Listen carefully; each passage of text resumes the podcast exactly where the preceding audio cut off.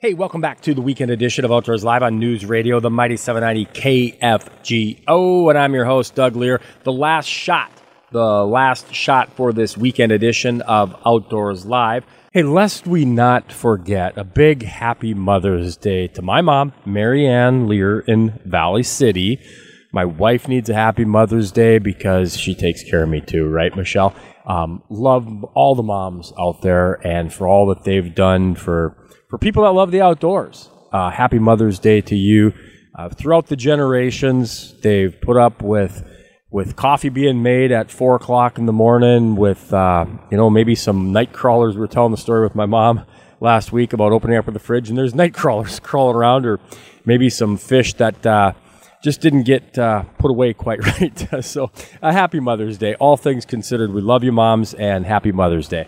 We still have a Central Dakota Outdoors report with Pat Stockdale. We're going to get you a podcast extra with Brewer & Agri Gone Outdoors, and you can listen to them. You listen to Brewer & Agri Gone Outdoors on Saturday mornings at 11 a.m. We know not everybody can listen to them on Saturday mornings. We know not everybody can listen to a podcast, so we break out a podcast extra for you each and every week. And before we do that, let's get you a Central Dakota Outdoors report with Pat Stockdale. You read her work in Dakota Country Magazine. She is an award-winning outdoors communicator, and she connects with the people and the places, the bait shops, the gas stations, the motels, the resorts, the guides, to give us a better idea of where people are going, what they're doing, what they're finding outdoors. Well, Pat, what's cooking outdoors this week? Thanks, Doug. Warm days will help warm water temperatures, but some of our cool nights aren't cooperating as much. So while anglers are trying Devil's Lake, walleye success remains slow and limited. The better success seems to be in shallower water, perhaps trying along the west side of Devil's Lake. However, on a bright note, a few more white bass are showing up. Nothing furious by any means, but occasionally one's showing up, so that's encouraging.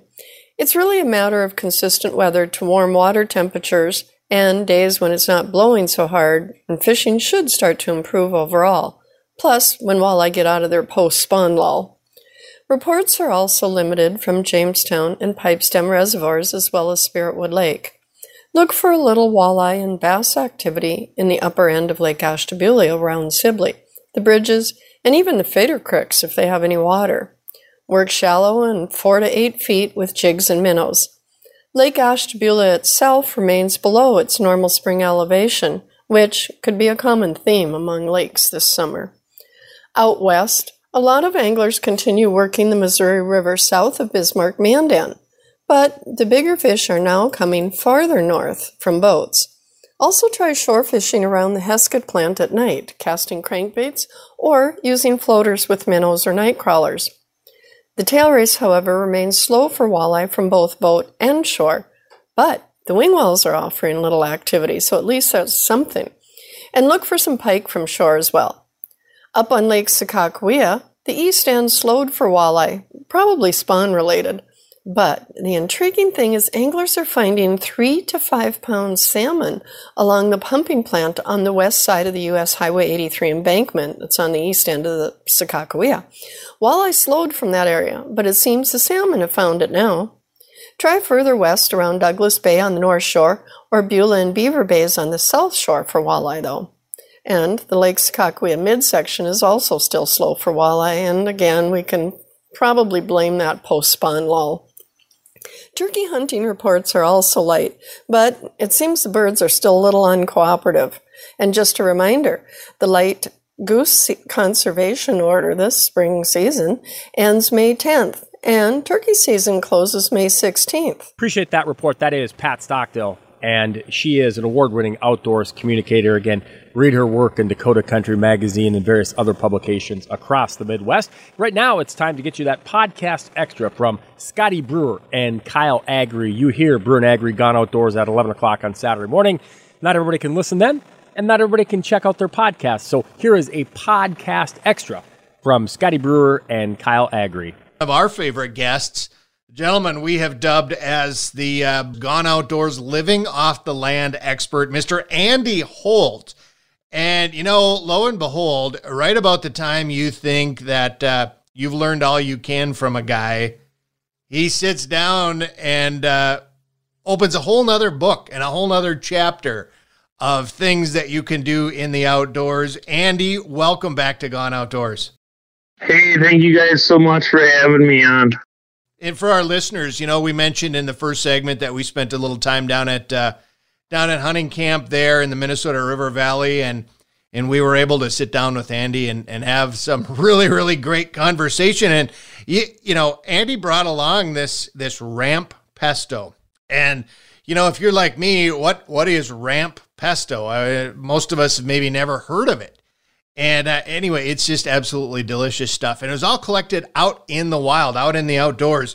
Andy, share with our listeners just a little bit, because we've been so excited to have you come on and share a little of your knowledge of this. What are ramps? What are they? Where are they? How do you find them, etc.? Yeah, so ramps doesn't even make you think of a plant when somebody says the word ramp, right? You're not even thinking about a plant, but they are a leafy green that really smell and taste like kind of a milder garlic and onion. And because of that, they can be used in place of garlic, in place of onion, or in conjunction with. And it just makes them super versatile. They are a shade-loving plant that loves, like, kind of low, moist ground, and they're just super valuable for anybody trying to get out and experience some wild food, and super versatile. You know, Andy, correct me if I'm wrong, but I think ramps are considered wild leeks. Yes, some of that's definitely another word. Yep, for sure. Some of our listeners may be familiar with the term leeks. You know, they're not super popular, but they are available in some locations and some stores where you can go out and buy them. And the fact that we can go out and pick these, it just amazes me. And after having that ramp pesto, I immediately figured out that I need to figure out where I can get some, because that stuff was literally amazing. It was so good. So it is so good. It is so versatile. Yeah. Before we get into where they can find them, let's talk a little bit about one of the things I thought was really cool is the fact that you talked about sustainable harvests, that once you do find them, you got to be very careful on how you pick them, because they're not like a mushroom. They'll keep coming back in the same spot year after year after year after year, as long as you treat them properly. Yeah, that's for sure. And here's another one of those things where if you add value to something, people care, right? You know, so if you were just, you know, doing a project or something, you didn't know what this was, you wouldn't care. But they are kind of a vulnerable, kind of a fragile plant. They're fairly selective on where they grow. They need some real shade. They need, you know, nice wet ground. You know, it's kind of crazy and almost backwards in a way when you're out and you see these things. And the ones like underneath the log or in thick brush will be much bigger, healthier plants than the ones out with less competition, more sunlight. And, you know, you would typically think of that in reverse for most plants, but they just really love the shade. But you have to make sure that you're not over harvesting. And one of the main ways you can do that is to just take leaves, not bulbs. It can take up to 7 years for that bulb to form. And if you're just taking the leaf, it can regrow that leaf much faster. If you take the bulb, you know, it has to start the whole process all over from a seed in that spot. Okay. So Andy, Gone Outdoors, our listening area goes from Southern Canada down into Iowa and Nebraska. Are these plants, these ramps or wild leeks, are they found throughout that range, or is there specific geographic areas where people might go out and look for them? I think they're pretty much in that whole listening area. I think what you really got to find is these kind of low, thick, wet, shady areas is really what you're looking for. A lot of times, you know, people will be out like fishing a creek or, you know, going along the riverbank, doing something else, fishing, or, and they'll kind of stumble into this, and you can really smell it in the air. Like you'll smell this kind of oniony, garlicky thing, and then you'll realize maybe you're even in acres of these things. And then people end up filling their lunchbox, all their pockets, anything they can find while they're doing that, because it is just such a cool find. You know, Andy, you know, one of the things that I think is just super, super cool about these is, like you said, that they taste kind of like an onion. They taste kind of like a garlic, and you can use them for a lot of different things. And you had made this ramp pesto which was literally to die for. But there's other things you can do with it too. Yeah, definitely. You know, we like to dehydrate it, and then so you can dehydrate it and then either like use a mortar and pestle, or you can use a food processor to then process those dehydrated ramps into flakes or into powder that you can use for seasoning, or you could just kind of break up the leaves and then toss them into soup and let them rehydrate. Another real main thing that people do is make ramp butter. So they're kind of letting butter warm up a little bit and kind of mashing it out, and then they're taking like chopped and blanched ramps and working it in and kind of making like a spreadable ramp butter. And you can even freeze that butter for months. Maybe it doesn't keep as long as the pesto does frozen, but it's still a great way to preserve it. That is interesting. So Andy, one more question that I have, and that just comes back to the idea of foraging, right? And with foraging, timing is always so critical, whether it's, whether it's maple syrup, whether it's mushrooms, whether it's, I'm certain that these ramps fit into that same type of a scenario. What is the window where people can go out and find these and harvest them? Is it year round? Is it just during a certain period of time, or when would that be? Yeah, you're definitely looking at spring, but it's not a super short thing, you know.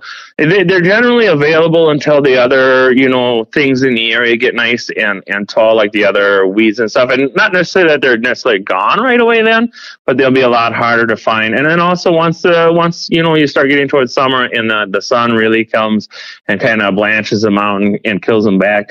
But, early spring, especially to find and locate your patch, they're like one of the first green things in the area. So, it's not something like morel hunting where you're just picking right on through. It can be like even at the speed of riding a bike through the woods, and you'll, kind of see a patch. It might be the size of a desk. It might be the size of a football field. And you'll see this green out there, and it'll be the first green thing in the woods. It might not be ready quite yet, but then you can mark your patch, either physically or like on a GPS type unit, and then come back and get them as they get a little bit bigger. That's very helpful because, all of this, these little nuggets of information, you put that puzzle together and you go out, and that's going to bring success for folks who want to give this a try. Andy, I so appreciate you spending some time with us. I appreciate your expertise. And I know that this is not going to be the last new outdoor experience that we're going to learn from you, that we're going to share with our listeners, your listeners. Just really quick before we go, Andy, what's next on the list of foraging? The next thing will probably be morels.